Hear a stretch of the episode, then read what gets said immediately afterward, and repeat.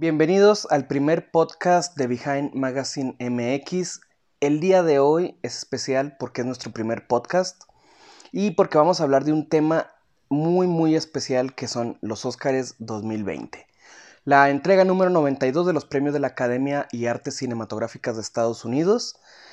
En esta entrega hubieron muchísimas generalidades y muchísimas sorpresas. Todavía estamos temblando de la emoción por la película ganadora a mejor película del año. Todavía no lo podemos creer y simplemente fue algo que yo lo puse en mi Facebook hace como un día antes a grabar este podcast, este, tres horas antes de la premiación. Yo había puesto, oye, ¿qué pasaría si Parásitos ganara como mejor película del año?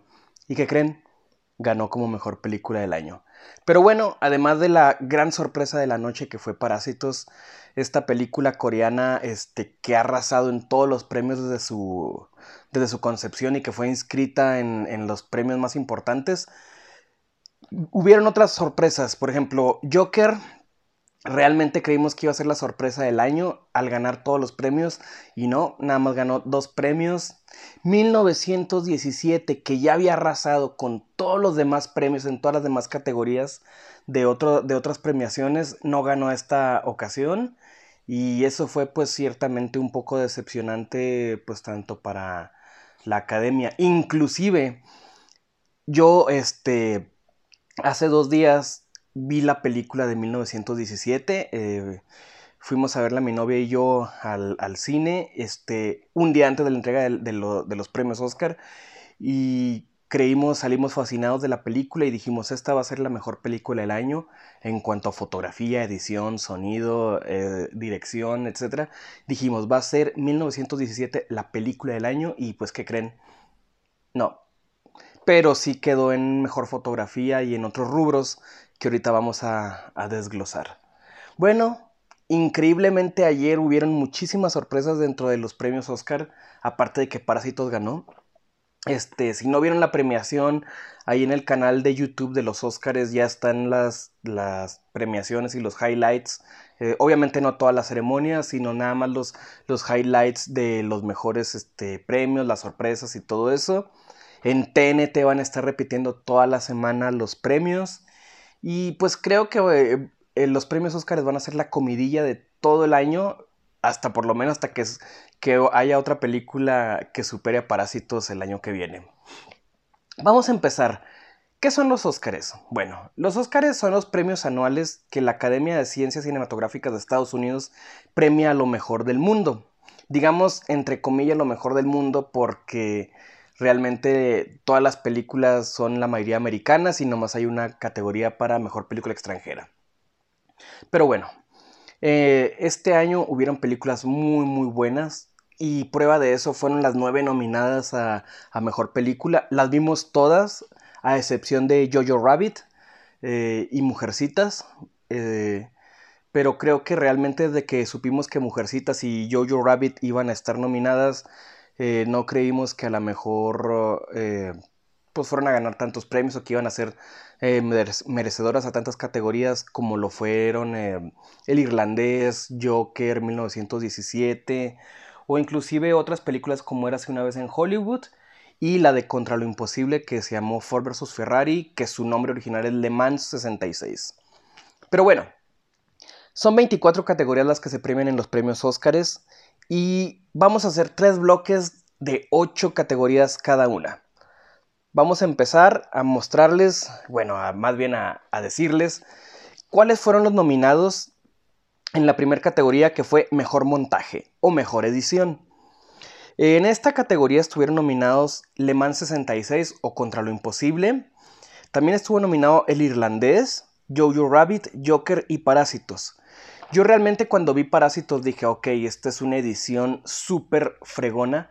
Y dije, ok, lo va a ganar Parásitos. De hecho, aquí en mi quinela que hicimos aquí, eh, entre todos los de Behind Magazine, pusimos que iba a ganar Parásitos. Y ganó Contra lo Imposible. ¿Por qué? Esta película de Contra lo Imposible es una película que habla sobre la carrera de Le Mans 66, en donde pues le pidieron a un pues, a un técnico de Ford que si pudiera vencer a Ferrari y crear un carro específicamente para esta carrera.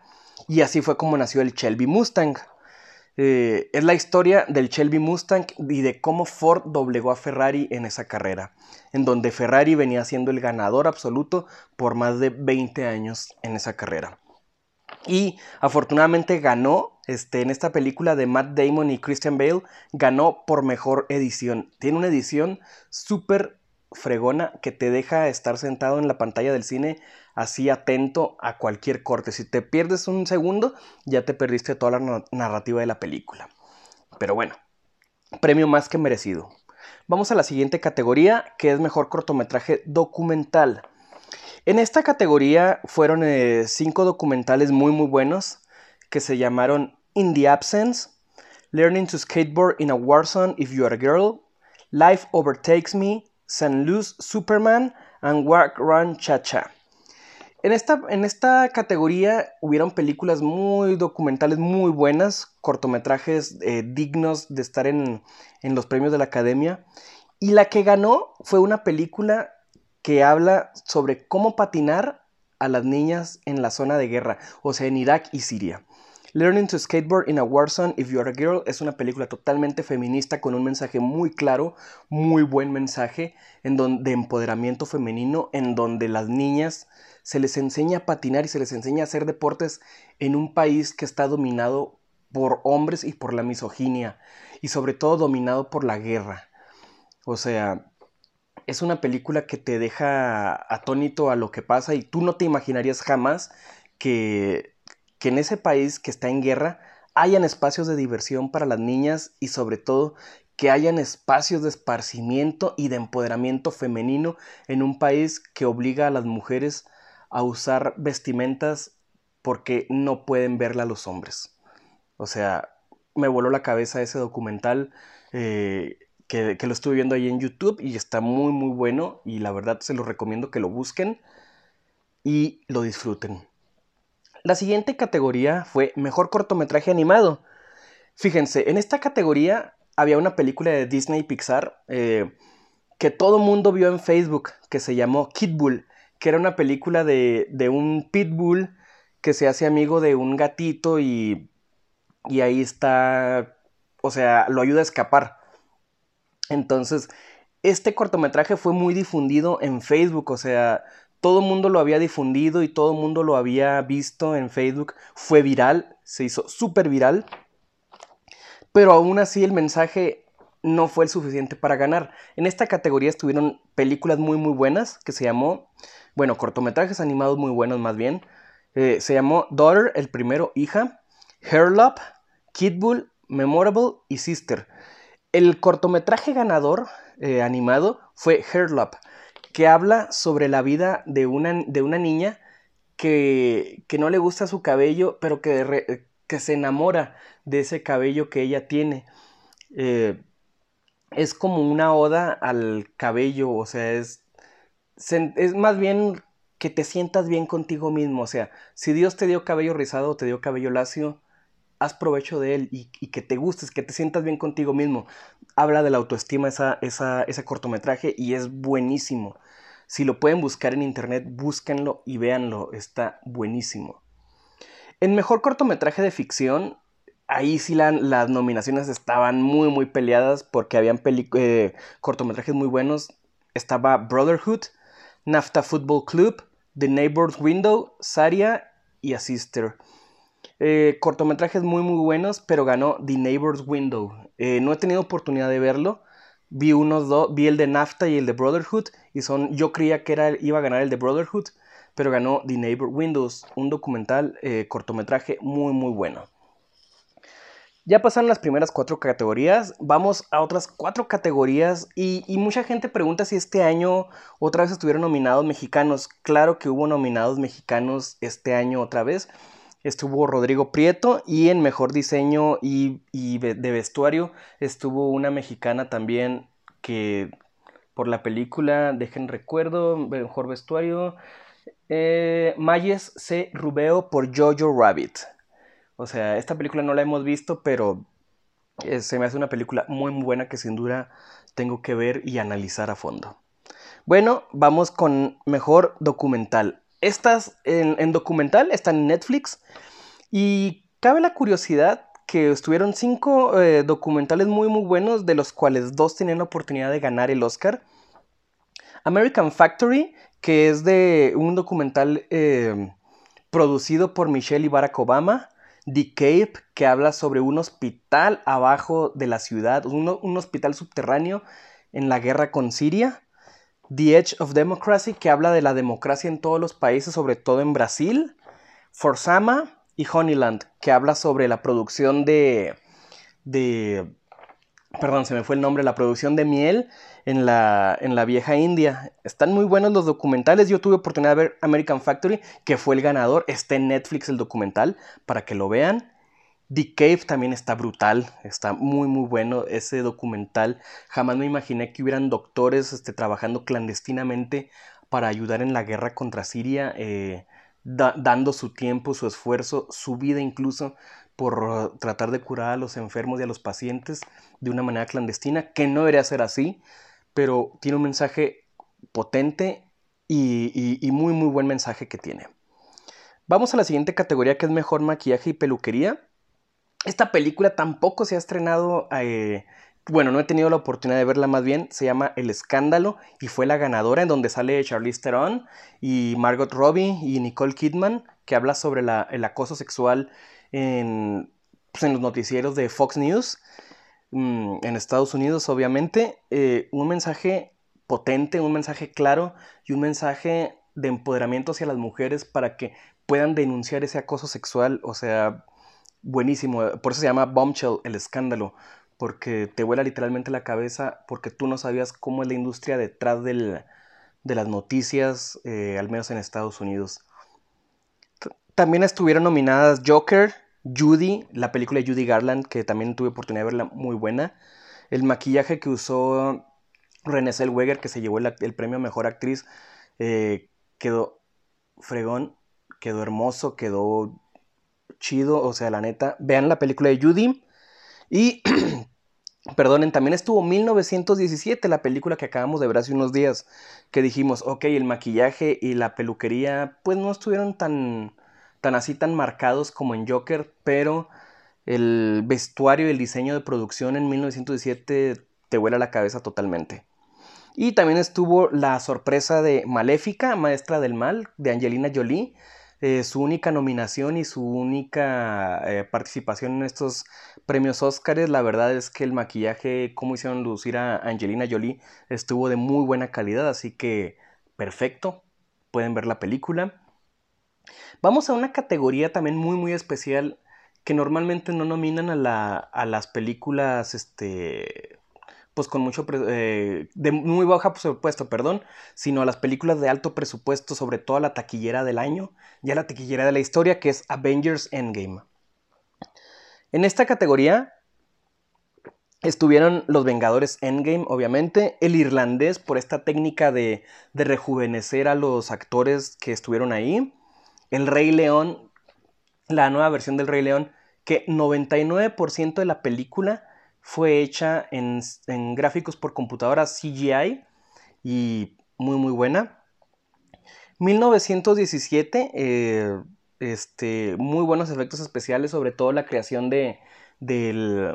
Bueno, si ya la vieron la película, hay una parte en específico en donde bombardean un pueblo francés, en donde se ven las llamas y se ve muy oscura la, ciudad. Realmente no usaron llamas, era pura iluminación LED que estaba eh, creando un efecto muy especial sobre la Tierra y crear el efecto de llamas. Entonces, muy, muy bueno. Y otra vez, el única nominación para Star Wars, el ascenso de Skywalker. O como dirían en España, el ascenso de Trotamundos. O sea, esta película de, de Star Wars, la última de la serie, el episodio 9, que realmente no tiene cabida, no estuvo bueno. O sea, fue el fracaso de Star Wars, tanto que, que Disney volvió a implorarle a George Lucas que volviera a la franquicia y él le dijo de manera muy políticamente correcta que no iba a volver a la franquicia de Star Wars porque él había creado y él cuando se deshace de algo ya no quiere saber nada de eso. Pero bueno, Vamos a la siguiente categoría, mejor diseño de producción. Que aquí, pues, es el diseño de los sets, es el diseño del vestuario, es el diseño de cómo está hecha la película en general. Y estuvieron nominadas cinco películas muy buenas. El Irlandés, que está en Netflix. Esta película de Martin Scorsese muy muy buena, pero muy larga. O sea, tres horas y media. Hay gente que ni siquiera la ha visto todavía, ni la han podido ver completa. Yo creo que por eso no ha ganado ningún premio en ninguna ceremonia porque no han terminado de verla. También estuvo Jojo Rabbit, esta película sobre la, la Segunda Guerra Mundial. 1917 sobre la Primera Guerra Mundial. Érase una vez en Hollywood de Quentin Tarantino y Parásitos, esta película coreana que arrasó. Yo había votado por Parásitos para que se llevara los premios, pero desgraciadamente ganó Érase una vez en Hollywood. ¿Por qué ganó Érase una vez en Hollywood? Ok. Esta película de Érase una vez en Hollywood de Quentin Tarantino es una película que está basada en los años 60. Para los que no la han visto, habla sobre el asesinato de Sharon Tate, esposa de Roman Polanski, a manos de Charles Manson en la década de los 60. O sea, es la premisa básica.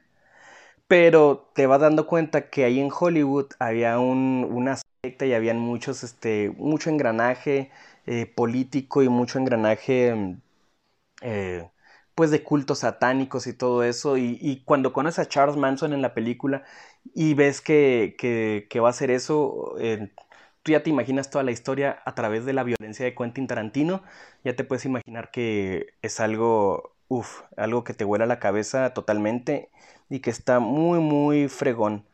Y la verdad, era una vez en Hollywood, mis respetos. Muy, muy, muy merecido el premio de mejor diseño de producción.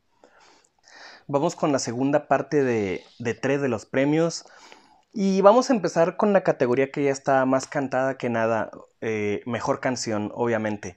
Pones a Rocketman, a Harriet, Frozen 2, Más allá de la esperanza y Toy Story 4 y pues realmente nadie puede competir contra Sir Elton John, que fue el que se ganó el premio a Mejor Canción Original por I'm Gonna Love Me Again. Eh, la verdad es que esta es una de las películas que sufrió las más grandes injusticias de la historia porque Rocketman no, no tuvo prácticamente ninguna nominación este año más que en Mejor Canción.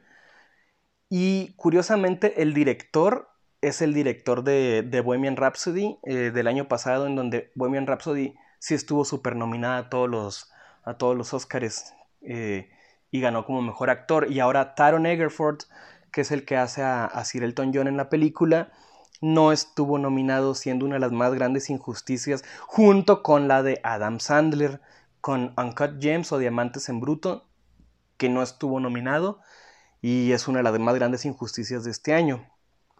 A pesar de que también hubieron otros, este, otras cosas como que no hubieron mujeres eh, eh, nominadas en la categoría de mejor director, no hubo, no hubo tanta diversidad en los premios Oscar que desgraciadamente desde hace buen rato se manejan que hay muchos movimientos como el Oscar to White o el de que debe de haber diversidad en los premios Oscar porque porque sí es cierto, casi no nominan películas de, directores de afroamericanos. O, por ejemplo, Spike Jones, que es el único director que ha estado nominado, pero ha habido otros directores como Tyler Perry, eh, que es famoso por la serie de Madea, eh, que son películas muy buenas, o los de Friday, este... Hay muchos otros directores de, del cine de tendencia afroamericana que es muy bueno en Estados Unidos, muy muy bueno.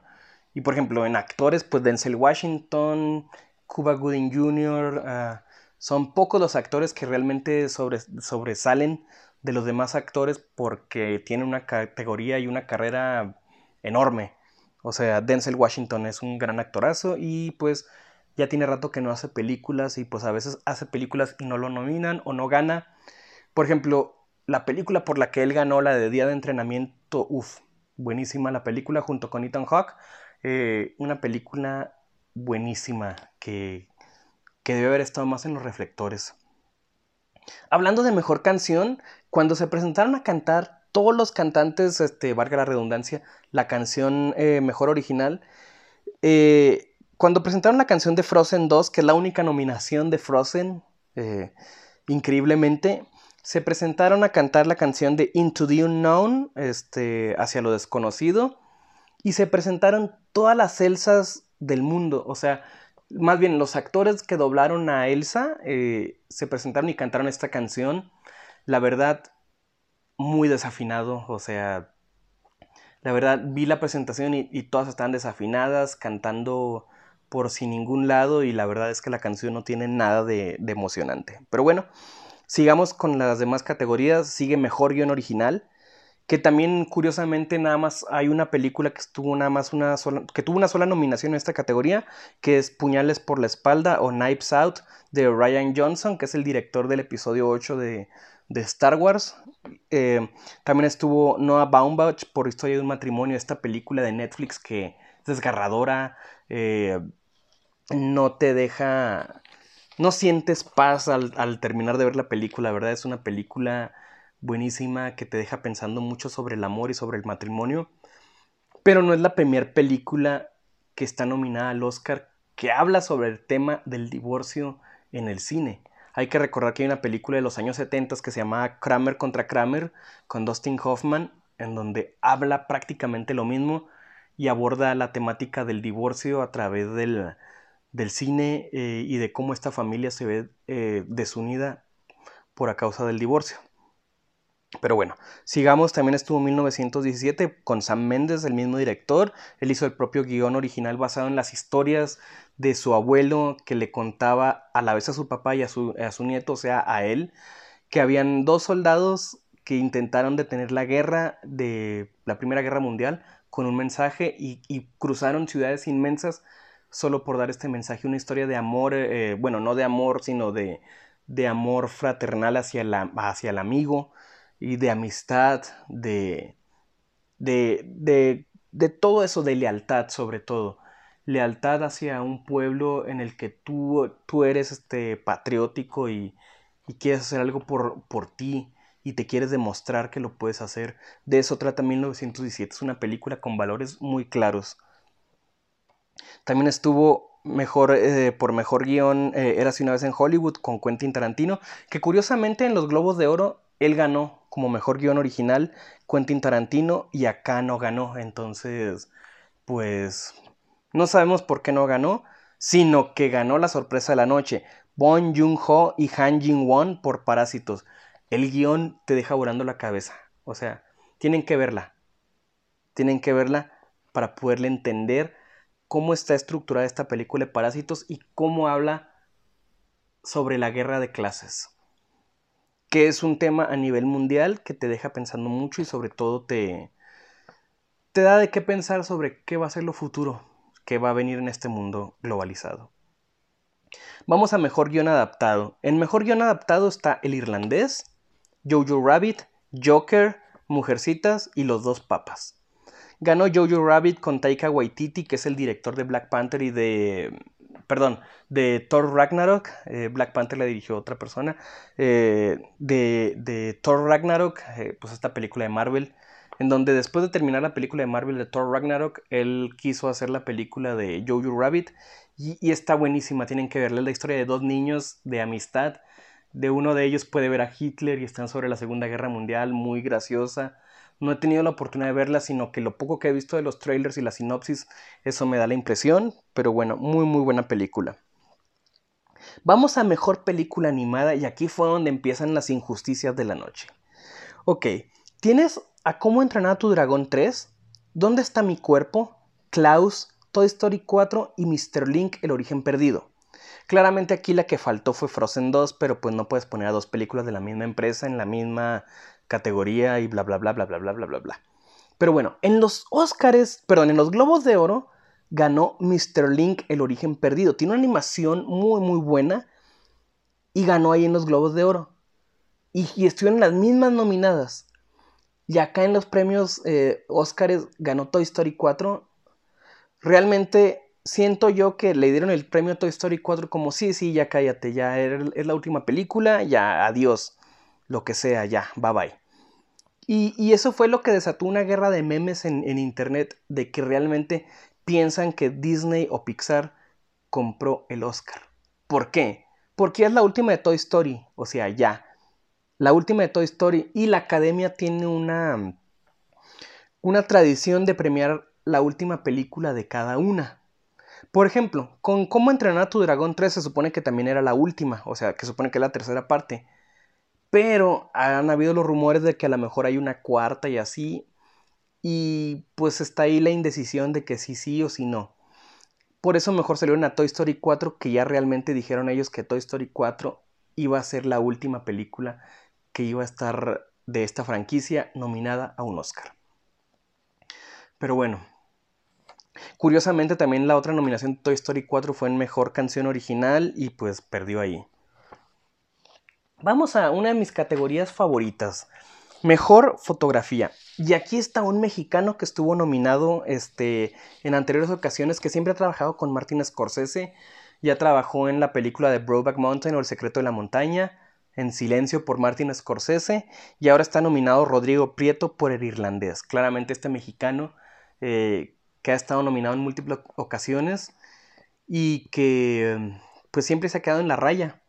Eh, así como su compatriota Emanuel Lubezki, que ganó todos los Oscars, creímos que este año iba a ser un año mexicano, pero no quedó. Entonces, más suerte para la próxima ocasión con Rodrigo Prieto, pero es su mejor trabajo. También estuvo Lawrence Sher por El Joker, Jarin Blaschke por El Faro, esta película que fue filmada en blanco y negro, que está buenísima, filmada en blanco y negro con una relación de aspecto a 4.3, o sea, una pantalla vieja esas cuadradas buenísima con Robert Pattinson, que habla sobre un faro y sobre naufragar y amistad y muy, buena la película filmada en blanco y negro. Bueno, no está filmada en blanco y negro, está filmada a color y la editaron en blanco y negro, pero es otra historia, son cuestiones técnicas. Obviamente Roger Dickens por 1917, el ganador indiscutible. La fotografía de 1917 es una fotografía enorme, muy muy buena, que está de, de lujo. La, neta te hace sentir que estás ahí, filmada en un plano secuencia muy muy bueno, similar a lo que hizo eh, lo que hicieron en Birman de Alejandro González Iñárritu, lo que hizo Lubeski hace tres años. Sí, tres años o dos años. Muy muy bueno. Pero de verdad, 1917 se merecía este Oscar de mejor fotografía. Y Robert Richardson por Érase una vez en Hollywood, que realmente no tenía pues cabida en esta categoría. Pero bueno, mejor película de habla extranjera. Ya ni para qué digo a los nominados. Era obvio que Corea del Sur se lo iba a llevar con Parásitos. Pero bueno, también había la esperanza de que Dolor y Gloria de España, de Alejandro Almodóvar, de Pedro Almodóvar, perdón, este, de Pedro Almodóvar iba a ganar este, pues este premio. Tal vez hubiera ganado Pedro Almodóvar si no hubiera estado la de Parásitos en esta categoría pero hubiera sido una injusticia que nada más le hubieran dado el premio Mejor Película a Parásitos sino haberle dado el de Mejor Película de habla extranjera. Pero bueno, vamos a Mejor Mezcla de Sonido y aquí estuvieron nominadas películas buenísimas.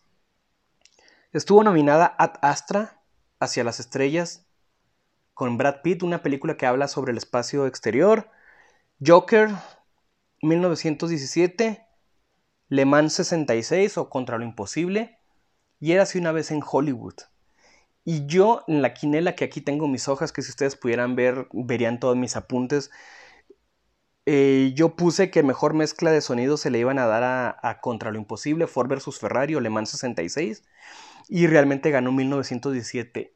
Esta película tiene aspectos eh, muy buenos, la película es una mezcla de sonido que está hecha en Dolby Atmos, o sea, hace que te da una inmersión de sonido totalmente 360 en toda la sala y que te deja pensando, o sea, la verdad la película tiene muy poca música, pero son tantos el sentirse del cuando vas en la en viendo la película, tú te sientes que vas siguiendo al, al, a los soldados gracias al plano secuencia y aparte vas escuchando los pasos, vas escuchando cuando va a agarrar la arma o cuando la está disparando, sientes los sonidos aquí así pegados a tus orejas muy muy buena mezcla de sonido, pero buenísima, o sea, la verdad es que la mezcla de sonido estuvo muy buena. Y el mejor montaje de sonido, ahí sí lo ganó Le Mans 66 o Contra lo Imposible. Los nominados eran Joker, 1917, Era una vez en Hollywood y Star Wars. Y lo, obviamente lo ganó Le Mans 66 por mejor montaje de sonido. Muy, muy merecido.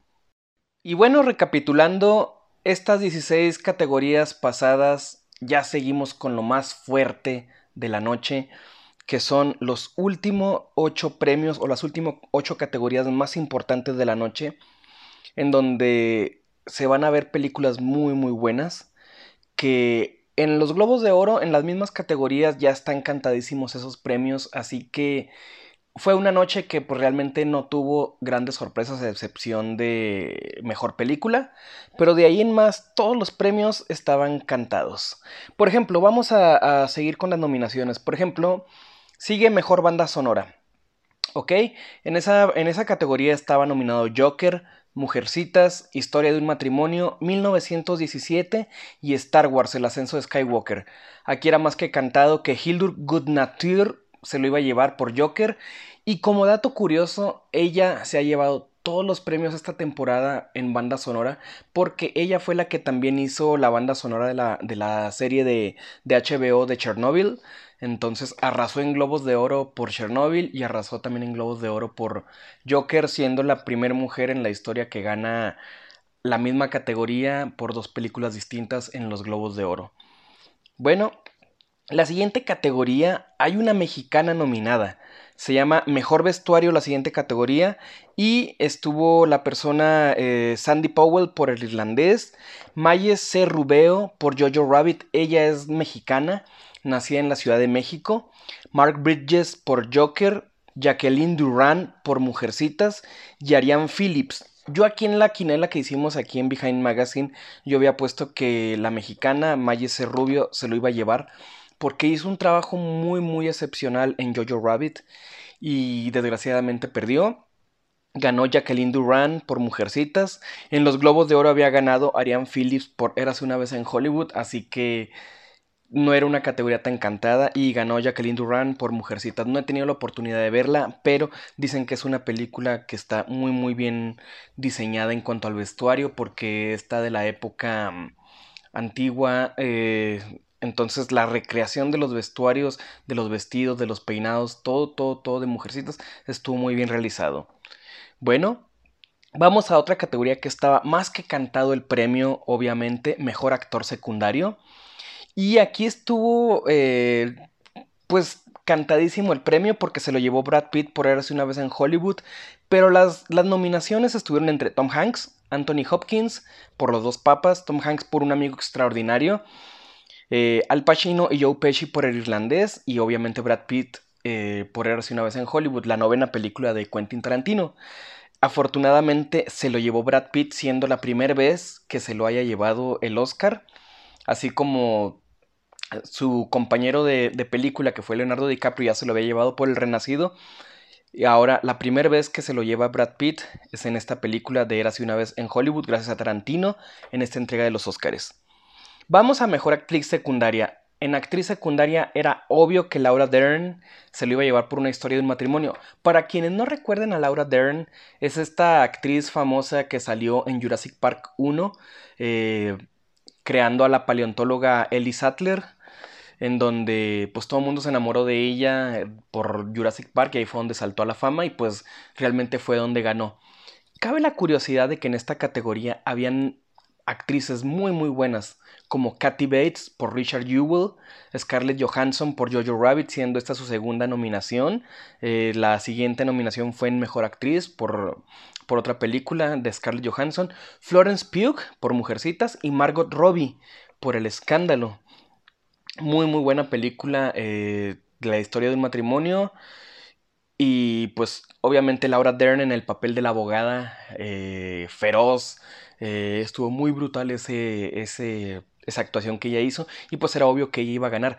Curiosamente, un día después de los Oscars, ella cumpleaños, entonces fue un muy buen regalo de cumpleaños. Vamos a otra categoría que también que me voló la cabeza por completo, en donde el que gane aquí en esta categoría de mejor dirección era obvio que se iba a llevar el premio a mejor película. Estamos hablando que en mejor dirección estuvieron nominados Martin Scorsese por El Irlandés, que desgraciadamente El Irlandés fue la gran perdedora de la noche. Todd Phillips por Joker. Todo el mundo creímos que se lo iban a llevar a Todd, eh, Phillips por Joker. Sam Mendes por 1917. Para quien no recuerde a Sam Mendes, es el que ha hecho películas de 007, Casino Royale, entre otras películas. Y todo el mundo apostó porque él se lo iba a llevar. ¿Por qué?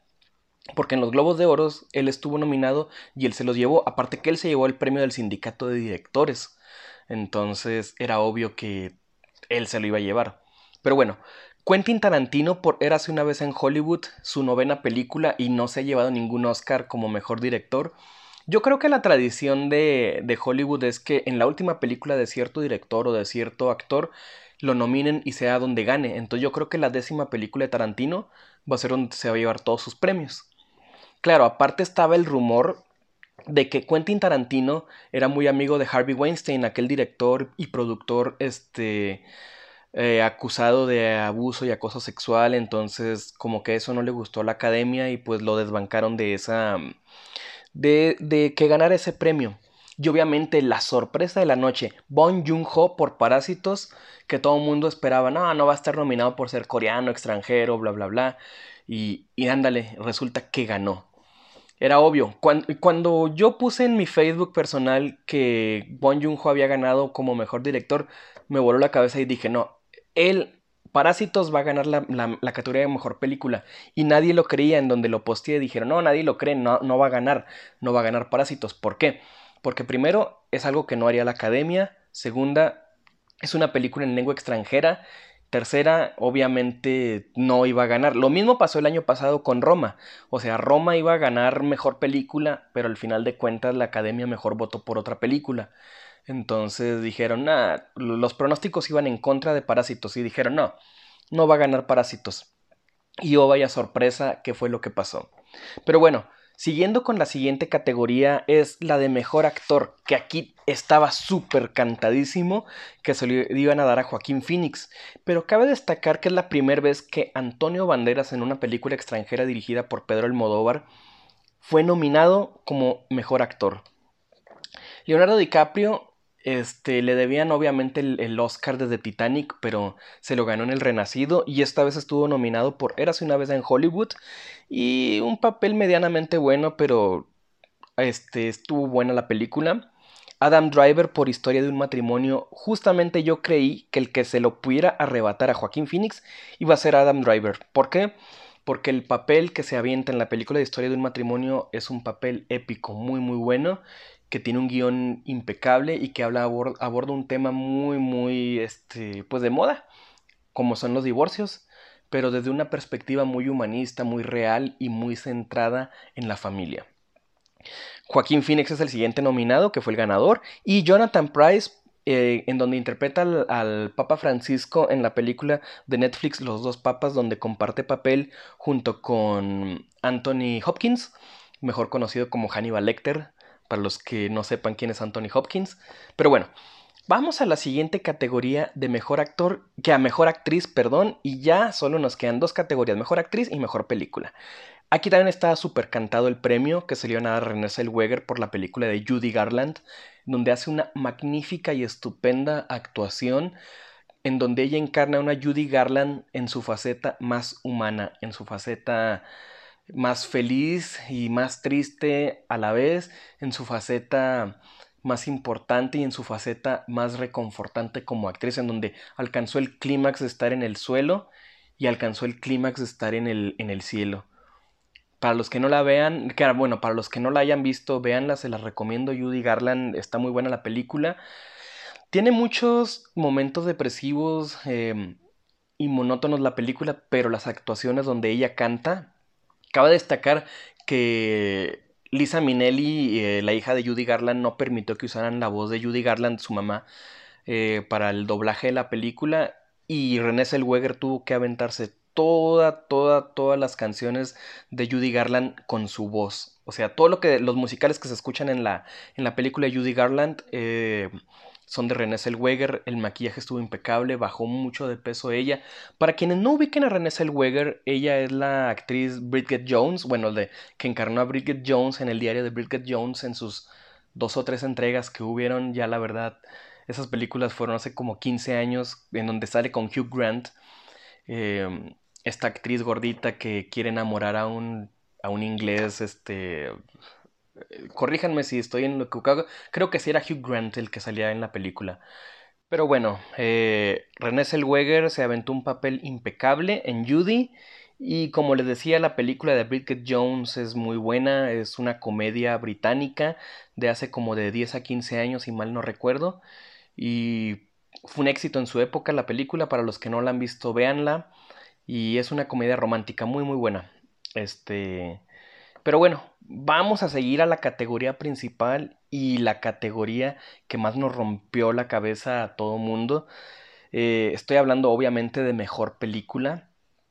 La mejor película del año, o sea, es el galardón máximo que puedas obtener cuando haces una película, ya sea nacional e internacional. Los Oscars, tu sueño de llegar a los Oscars es, es algo genial. Para eso estudian tantos años cine, para eso se matan todos los fotógrafos, todos los productores, todos los actores, todas las actrices para que lleguen a esta categoría. Y es un caso muy curioso porque como en los Grammys, que hay mejor grabación del año y mejor disco del año y mejor canción del año. Mucha gente piensa que, que a veces en los años anteriores la, la, mejor película, o sea, la que ha sido galardonada como la mejor película, no siempre es la mejor película del año. O sea, por ejemplo, el año pasado que ganó Green Book. La neta, aquí a Delicias ni llegó Green Book. O sea, yo no la vi hasta hace poco en Amazon, la película. Y, y, así han llegado, por ejemplo, Moonlight, claro, de Luna, este, tampoco llegó, no la vi. Y bueno, The Shape of Water sí ganó y, y, la vi, este, pero ha habido películas que, que te quedas pensando, o sea, ¿por qué ganaron como mejor película del año si, si ni siquiera se estrenaron en el cine o no llegaron o no les gustó a la gente? Hace poco, bueno, el año pasado la Academia eh, de Artes Cinematográficas de Estados Unidos eh, había abogado y había dicho que iba a crear una, una este, nominación especial a mejor película popular. O sea, la mejor película popular del año. Eh, en este caso, por ejemplo, la del año pasado fue Avengers Endgame, que fue la mejor película, la más taquillera del año y fue la más popular del año y sin embargo no estuvo más que en una sola nominación aquí en estos premios Oscar. Entonces, y el voto iba a ser precisamente para la gente, o sea, iba a ser para el público, tipo Kid Choice Awards, en donde la gente vota por la mejor película, bueno, la mejor película popular y así, las, mejor, las categorías populares. La gente iba a poder votar por la mejor película popular del año. En este caso, pues obviamente hubiera ganado Avengers, o hubiera ganado Joker, o hubiera ganado cualquier otra. Pero desde hace como 10 años que la Academia incorporó, antes la, categoría de mejor película nada más era para 5 películas o 4 a veces. Y cuando se expandieron a 9, a 10, a 10 películas o a 9 eh, películas que volvieron a bajar, ves que hay mucho trabajo de trasfondo en hacer una película.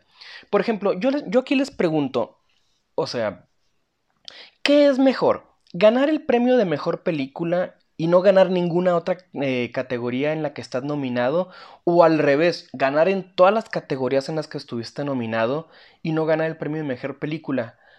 Eh, yo, por ejemplo, hace como 4 o 5 años que salió Mad Max, la, última, la de Fury Road, eh, fue la gran ganadora de la noche porque precisamente pasó ese pedo.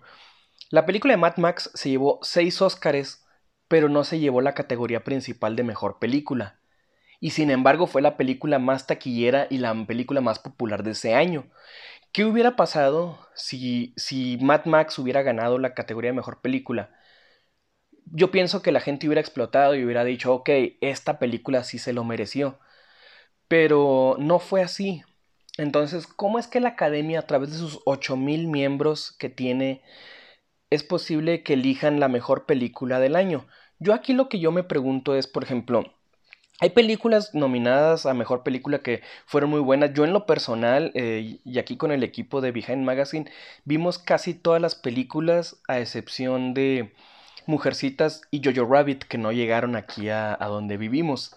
Pero Le Mans 66 o Contra lo Imposible, que era Ford vs. Ferrari, tiene unas actuaciones impecables, una edición muy buena, tanto en, en el aspecto técnico la película está muy muy buena. Pero bueno, la siguiente película nominada fue El Irlandés, la obra maestra culmen de, de Martin Scorsese, así como lo fue Roma el año pasado con Cuarón. Eh, esta película, tres horas y media, muy buena, muy personal, muy, muy polémica, porque originalmente la película iba a estar financiada por Paramount eh, Pictures y al final Netflix la, la terminó agarrando porque la tecnología que usaron en la película fue de crear, eh, usar a los mismos actores y cambiarles la cara por algo más joven, o sea, el de-aging process, que fue muy criticado en YouTube y en Netflix. ¿Por qué? Porque dijeron que podían hacer mejores caras y mejores personajes con software gratuito en vez de usar la millonaria cantidad que usaron eh, para hacer la película con Martin Scorsese. Pero bueno, Jojo Rabbit, eh, esta película sobre estos dos niños, esta amistad del niño que ve a Hitler que está en la Segunda Guerra Mundial, es lo poco que he visto en el trailer, muy muy buena película en donde sale Scarlett Johansson, pero no he podido verla, ojalá tenga la oportunidad de verla. Le soy sincero, no la he visto, tengo ganas de verla. Y, espero puede verla pronto. Joker, la vi cuatro veces en el cine y la verdad las cuatro veces que la vi me encantó, tiene muchos detalles muy buenos, la fotografía, el sonido, la actuación de Joaquín Phoenix es impecable, eh, la adaptación de los cómics es muy buena, la verdad Joker yo creo que era la candidata a ser la película del año, pero como siempre la academia no premia a lo más popular. En este caso, después de Avengers Endgame, lo más popular fue era Joker por ser un superhéroe, porque es el tema de moda. Ahorita todo el mundo habla de superhéroes y es el tema que está en boga y en boca de todos. Entonces, si la academia premiaba a alguien que hace una película de superhéroes, yo creo que no iba a tener éxito, al menos en lo... O sea, ¿cómo iban a decir, ah, este, la academia premió esta película de superhéroes? Eh, o sea, es algo muy criticado. Mm, tacharían de la academia de tacharían a la academia de no ser seria, o sea, en eso en eso me explico. Pero bueno, la siguiente película nominada fue Mujercitas que tampoco la he visto, la verdad no me dan ganas de verla porque ya hay como 40 películas que hablan de mujercitas, entonces la verdad no, no es algo que se antoje ver en el cine, sin embargo la nominaron por ser políticamente correctos y que es una película pues eh, que se acaba de estrenar hace poquito, de hecho se acaba de estrenar hace como dos semanas o tres semanas en el cine. Pero bueno, Historia de un matrimonio, la verdad hubiera sido la gran sorpresa que se le hubiera llevado Historia de un matrimonio, esta película de Noam Baumbach eh, de Netflix que rompió el estereotipo de crear una película sobre un tema tan tabú como lo es el, el divorcio y el matrimonio fallido, eh, con actuaciones impecables, muy muy buenas. La verdad, si tienen la oportunidad de verla, eh, véanla, está en Netflix, está muy muy buena la película y de verdad les aseguro que van a pasar las dos, las dos mejores horas de su vida viendo esta película. La gran ganadora de los Globos de Oro fue sin duda 1917 y todos creímos, también arrasó en los BAFTA, arrasó en los premios del sindicato, todo mundo creímos que 1917 iba a ser la ganadora de, del mejor premio a mejor película. Sin embargo, no fue así. O sea, y, nosotros la vimos un día antes de que fueran los premios Oscar.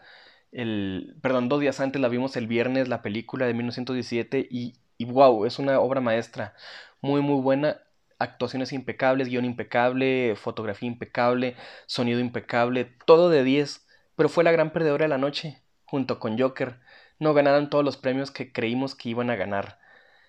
Y bueno, como les decía hace ratito, en Érase una vez en Hollywood, yo digo que a a Quentin Tarantino le van a dejar hasta su última película y ya que diga, ok, ahora sí me retiro con esta película, cuando él diga yo me retiro, lo van a premiar en todos los, en todas las eh, categorías habidas y por haber de los premios de la academia a Quentin Tarantino. Es el gran ausente de la noche y es el que le deben todos los premios desde hace muchísimo. Creo que solo ha ganado por mejor guion por varias otras películas, pero es que él ha sido renuente en, su forma de, de, cómo escribir, es muy bueno escribiendo, es muy buen escritor, se ha, aventado muy buenos guiones como Perros de Reserva, Jackie Brown, eh, Kill Bill 1 y 2, o sea, tiene una trayectoria impecable, eh, Natural Born Killers, o sea, Nacidos para Matar, eh, tiene películas muy muy buenas y Quentin Tarantino siempre ha trabajado con sus actores de cajón, o sea, Steve Buscemi, ha trabajado con Leonardo DiCaprio, Brad Pitt, eh, eh, ha trabajado, por ejemplo, con la mayoría de los que trabajó en el irlandés, con Joe Pesci, con todos ellos ya ha trabajado Quentin Tarantino y, y es este Quentin. Quentin es como Tim Burton. Eh, en las películas violentas y Tim Burton es en las películas góticas, siempre trabaja con su mismo equipo. O sea, es, es algo notable, muy, muy bueno. Por ejemplo, Tim Burton siempre trabaja con Elena Bonham Carter, que es su esposa, y siempre ha trabajado con, con ellos. Entonces, con Brad Pitt, por ejemplo, Tim Burton trabajó con Brad Pitt en la de 12 monos y otras películas, este... Perdón, en, en 12, 12 monos no es de Brad, no es de, no es de Tim Burton que estoy diciendo. Pero bueno, 12 monos es una película este, muy muy buena de Brad Pitt que debieron haber nominado a Brad Pitt en, por esa película y, y no ganó. Pero bueno, ahorita que me estaba acordando de Brad Pitt, en qué otra película ha sido nominada y en qué otra película no ha sido nominado. Entonces, 12 monos es una película muy buena. Está en Netflix por si la quieren ver. Y obviamente la gran sorpresa de la noche de Surcorea, Parásitos. Parásitos arrasó y fue la gran ganadora de la noche, ganando cuatro de los premios más importantes como lo son Mejor Película, Mejor Director, eh, Mejor Guión y Mejor... Mm, mejor Película de habla extranjera. Entonces, eh, el señor Bong Joon-ho eh, puede estar tranquilo ahorita en Surcorea, bueno, en Corea, feliz de la vida por su película, porque es una película que habla temas tabúes sobre la sociedad. Algo que, nadie se ha atrevido a decir sobre la sociedad de cómo es la vida de la clase baja y la clase alta, esos contrastes tan, tan marcados, al menos en Corea, en donde los pobres, los que viven en la clase baja eh, y media baja, sufren de problemas muy cañones. O sea, Parásitos es la analogía perfecta de lo que está sucediendo en el mundo moderno globalizado. Y, y yo creo que como dijo el director cuando, fíjense, primero que nada, cuando el director recibió todos sus premios, habló en coreano, no habló inglés, llevó un, un traductor y se rehusó a hablar en inglés. O sea, primero que nada, él dice que hay que romper la barrera del idioma para poder entender una película. Y, yo creo que, que, sí es cierto, a la gente le, molesta mucho leer subtítulos y todo eso. Precisamente ahorita en México hay una, hay una polémica porque quieren, quieren doblar todas las películas que vienen del extranjero al español. Primero, eso está bien y está mal. ¿Por qué? Porque habemos gente que nos gusta ver la película en su idioma original.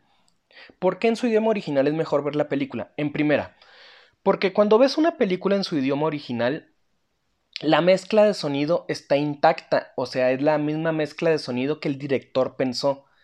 Cuando la ves doblada, se remezcla la película y se tiene que rehacer toda la edición de sonido y se regionaliza las palabras. Obviamente a lo mejor, por ejemplo, Disney, que es famoso doblando sus películas desde, desde hace años, hay que recordar que Disney ha hecho grandes películas por ejemplo, el, rey, el libro de la selva en donde estuvo Tintán. Eh, o sea, ha tenido grandes, grandes actores de doblaje y eso no lo niego, eso está muy bueno. Porque a los niños, pues muchas veces no pueden leer o no pueden este, ver bien, se, se, pierden de la, de la trama de la película. Pero una película de adultos como Les Parásitos es mejor disfrutarlas en su idioma original. ¿Por qué? Porque puedes ver la mezcla, bueno, más bien puedes escuchar la mezcla original de sonido. Y segunda, me refería a puedes ver en, su idioma original todo porque muchas veces las películas eh, también las doblan en la pantalla. Por ejemplo, yo vi Joker, Joker la vi en inglés y en español. En inglés dejaron todo perfecto como estaba originalmente creado. Cuando lee las cartas de Thomas Wayne, eh, el Joker, las ve que están en inglés y nomás se va subtitulando en la pantalla. Pero cuando ves la versión en español, también eso se subtitula. O sea, la, carta venía en español, eh, los letreros venían en español. Y no digo que esté malo, está perfecto porque se regionaliza la película. Pero ahí es cuando entra la debacle de si una película se disfruta más subtitulada o doblada. Yo sinceramente prefiero ver la película subtitulada por esta cuestión del sonido, en donde obtienes su mezcla original. Y por ejemplo, cuando la ves en un DVD o en un Blu-ray, tú ves la mezcla de sonido original en 7.1 canal, en 5.1 canales, perfecto. O sea, eso significa que la mezcla no ha sido alterada. Pero cuando la ves en un idioma extranjero o doblada la película, la mezcla cambia a 2.1 canales. ¿Esto qué significa? Que la voz es doblada por encima de la otra voz. O sea, ni siquiera hacen un doblaje de calidad a veces. Y, y esto no es culpa de, de Disney, no es culpa de, de, de las, del Cinépolis o Cinemex. Esto es culpa del consumidor, que nosotros no exigimos que las películas salgan dobladas o salgan en subtituladas. Por ejemplo, yo aquí donde vivo, eh, todas las películas las ponen en, en, español, pero hay un día a la semana que un cine en específico, que no diré el nombre, eh, pone los jueves de películas subtituladas, o sea, todas las películas las pone subtituladas y, los demás días en, español. Por ejemplo, antes, entiendo que antes solo podían enviar una sola copia de la película porque las películas venían en rollo y solo podían meterle una pista de audio por película. O sea, para ver una película doblada o en español solo podías verla o doblada o en español en una sola sala una vez al día. Porque los rollos eran inmensos. Ahora que yo he tenido la oportunidad de, de adentrarme en los cines, tanto Cinepolis como Cinemex, sé que las películas llegan en disco duro o en, un, en, una plataforma tipo Netflix que tienen los cines, en donde ellos eligen el idioma de la película.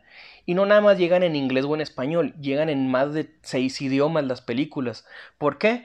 Porque esto lo hace la distribuidora o el director de enviar ya la película doblada en diferentes idiomas a la vez en un disco duro que lo ingestas en un servidor y tú eliges si la quieres ver en español en 2.1 o en 5.1, si la quieres ver en inglés en 2.1 o en 5.1, si le quieres poner subtítulos, si no le quieres poner subtítulos en español, si le quieres poner subtítulos en coreano, si le quieres poner subtítulos en otro idioma, bla bla bla bla bla bla bla bla bla, como si fuera un Blu-ray o un DVD.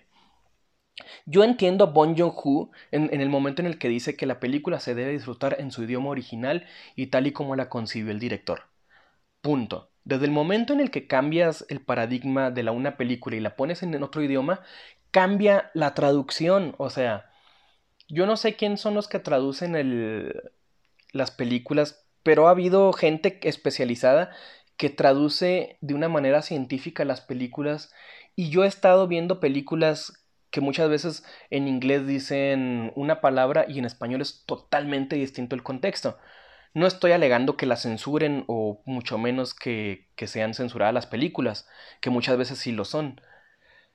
Pero ver una película en español eh, cambia totalmente el paradigma de la película porque rehaces la historia original y todo. Y muchas, muchas palabras americanas no tienen doblaje en español. Igual en español no, no, no tienen su doblaje neutro en, en, en inglés. Por ejemplo, una palabra que signifique en una palabra en Estados Unidos, aquí puede significar en otra. Inclusive dentro del mismo lenguaje español o castellano, una palabra puede significar una cosa aquí en México y otra y esa misma palabra puede significar otra cosa en Venezuela o en Argentina o en Perú o en España. Entonces, la verdad es que Parásitos fue la gran sorpresa de la noche. Muy bien por ellos jamás creí que la academia fuera a hacer algo así. Eh, es la primera, yo creo, en los 92 años de los premios de la academia que se le. Que, que obviamente gana una película extranjera como mejor película, pero es para que recapacite la industria del cine. Que no nada más en Estados Unidos hacen películas de calidad, sino en todas partes del mundo hay películas de calidad. Y que Desgraciadamente aquí no llegan las películas y deberían de llegar las películas, pero desgraciadamente voy a hablar un poquito de temas políticos. La ley federal de cinematografía te obliga a que tengas eh, cierta cantidad de salas para, en películas mexicanas. Por ejemplo, se acaba de estrenar Cindy la Regia hace un, un mes la película y toda está en exhibición. Y por ejemplo, si tienes un cine pequeño que son cuatro salas o cinco salas, te obligan a huevo a que en una o dos salas de tu cine tengas exhibida producto nacional. Ok, no digo que eso sea malo, pero tampoco es bueno. ¿Por qué? Porque imagínate que nada más hay tres estrenos por semana. Y tres de esos estrenos son películas pues que no te agradan. O por ejemplo, hay semanas en que se repiten la misma cartelera dos semanas seguidas. ¿Cómo vas a, tener contenta la audiencia si tienes en 20 funciones de Cindy la Regia y nada más 3 de Parásitos? Eh, o sea, me, explico. Mucha gente no conoce Parásitos ni la ha visto y yo creo que ni la va a ver porque no, no llegó a todos los cines eh, precisamente por este problema de la barrera del idioma. Sin embargo, Cindy la Regia la tienen en, en, su viernes de estreno, la tuvieron en 20 funciones distintas en dos salas.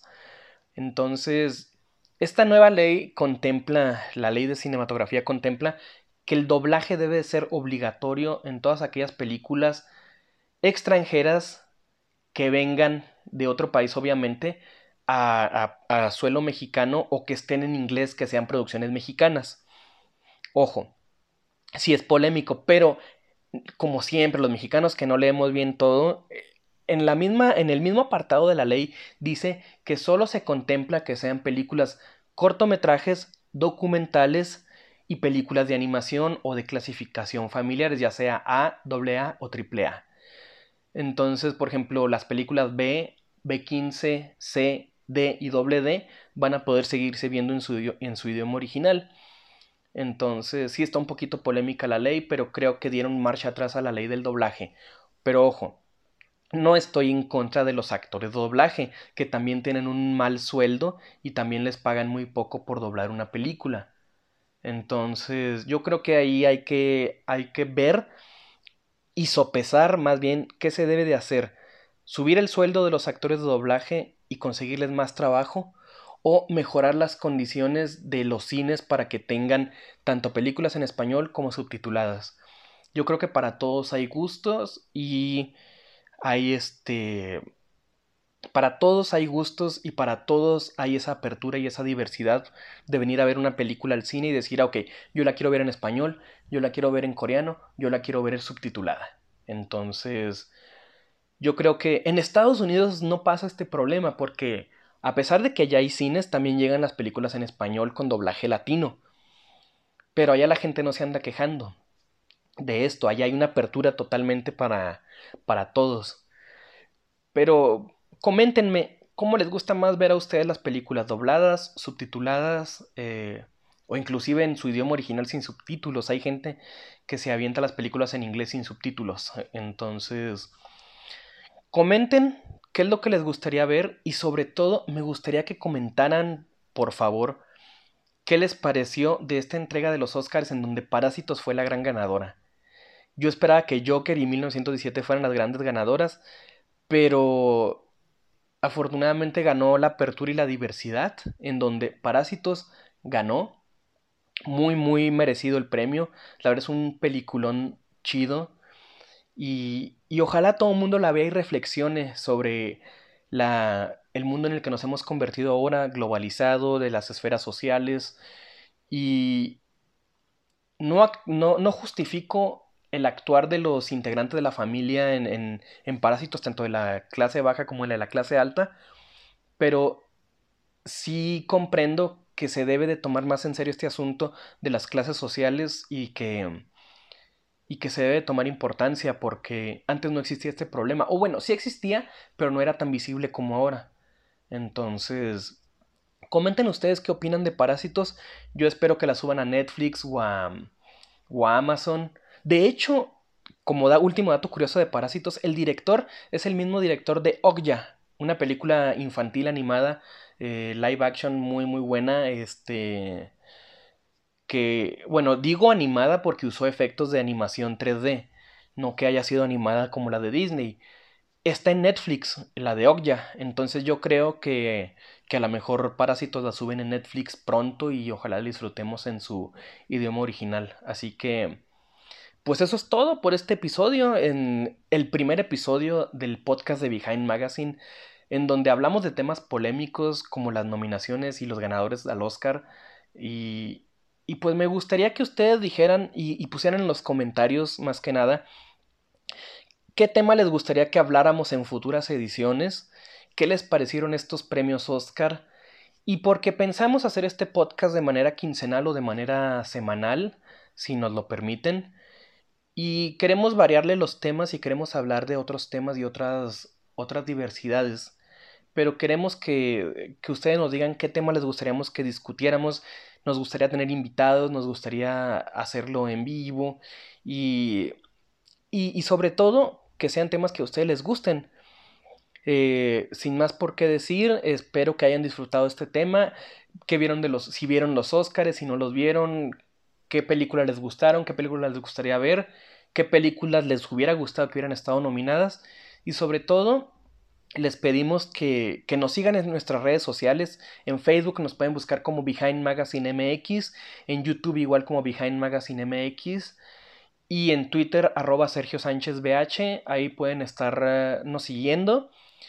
Este podcast, como es el primero, lo vamos a subir a todas las plataformas eh, que podemos subirlas en el momento. Aún no sabemos cómo subir a Spotify o a otras plataformas, pero por el momento la vamos a subir tanto a Facebook como a YouTube, Twitter y vamos a buscar la forma de subirlo a Google Podcast, a Apple Podcast y a Spotify, que es donde más alcance tiene, porque nosotros también hacemos videos, eh, pero nuestros videos a lo más que han durado son 15, 20 minutos a lo mucho y es mucho. Un audio, este audio creo que ya vamos cerca de la hora o, poquito antes de la hora. Y, si nos pasamos de la hora, pues es que vamos enfocados a un público distinto. El podcast es como hacer radio en vivo, pero grabada. Como los que, los que me conocen y que han seguido mi trabajo desde muchos años atrás, saben que yo inicié en la radio. Entonces, a mí se me, se me facilita hablar en radio y hablar así en podcast. Y creo que va a ser la mejor manera en donde vamos a llevar la revista eh, en un futuro. Porque la verdad en video sí batallo mucho yo para hablar y para hacer todo eso. Pero vamos a darle un giro nuevo Behind Magazine y espero que este 2020 nos acompañen como nos han acompañado a lo largo de estos siete años que, que tenemos el proyecto desde el 2013 eh, y, y cinco con el canal de YouTube. Y espero que nos sigan en todas nuestras redes sociales y nos digan si les gusta la idea del, podcast de Behind Magazine. Y sobre todo, síganos en nuestras redes sociales, compartan y, más que nada les agradecemos por escucharnos en este primer podcast. Eh, sigan eh, sigan compartiendo, sigan escuchándonos. Y eso fue todo por nuestra parte. Sergio Sánchez a sus órdenes. Y espero que, en un futuro podamos seguir con más podcasts y con mejor contenido para ustedes.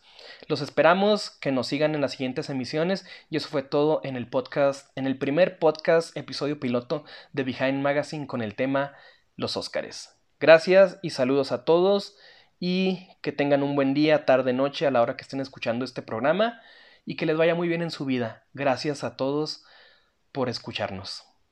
Escucharnos. Escucharnos.